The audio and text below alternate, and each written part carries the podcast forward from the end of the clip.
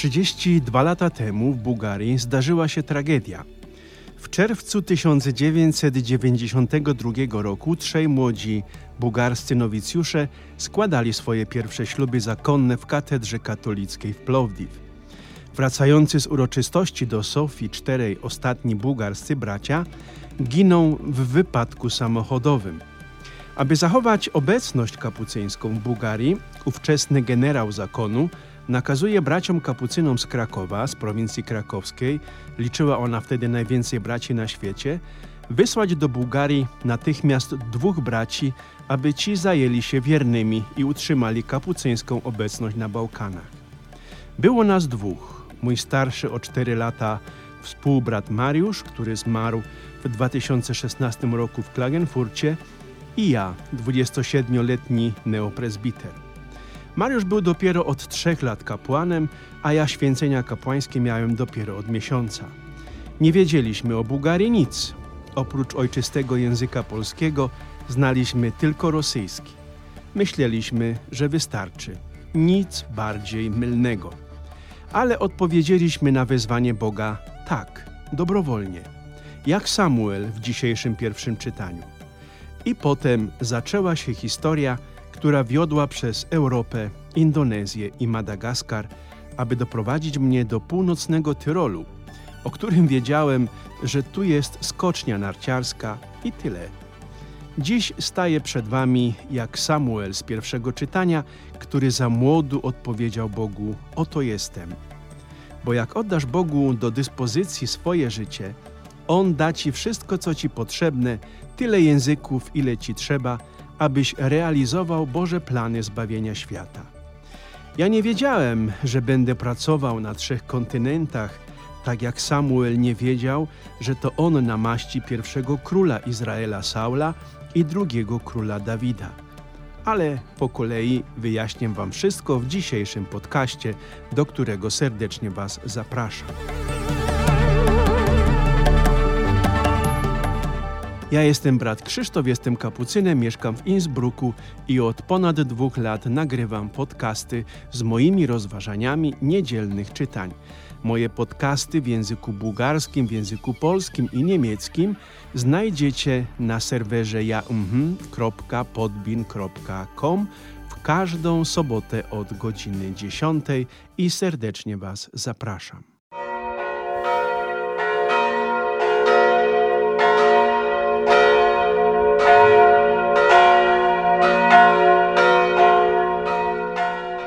Czy zaobserwowaliście w swoim życiu, że Bóg nigdy nie daje zero-jedynkowych odpowiedzi?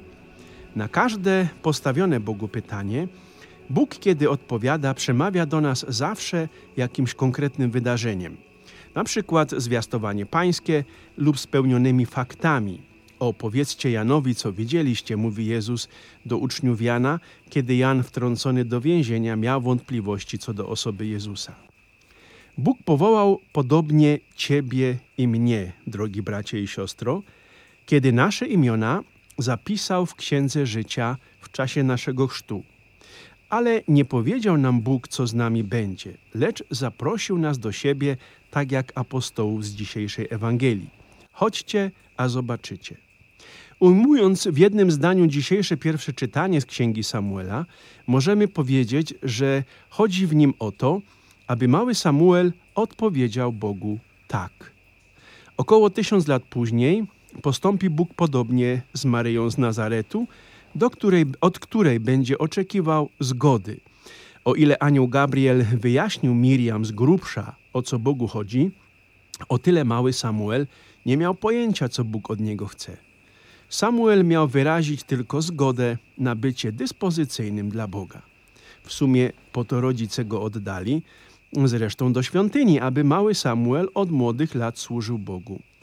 Nikt nie miał nawet pojęcia, że stanie się on kiedyś prorokiem miary Eliasza czy Elizeusza. Ale Pan Bóg ma takie już poczucie humoru. Chce od ciebie tylko zgody na to, abyś pozwolił mu się prowadzić, by później z Twoją pomocą zbawiać świat, nawet kiedy tego nie wiesz. Podobne zaproszenie otrzymali dzisiaj od Jezusa uczniowie Jana. Wiemy, że jednym z uczniów był brat świętego Piotra Andrzej. Uczniowie Jana, zamiast zapytać Jezusa, czy ty jesteś Mesjaszem, zapytali go, nauczycielu, gdzie mieszkasz? I to był ich błąd, bo odpowiedź mogła być tylko jedna: chodźcie i zobaczcie. No i jak już poszli, to do Jana już więcej nie wrócili. Zobaczyli fakty i cuda, które zwiastowały Królestwo Niebieskie.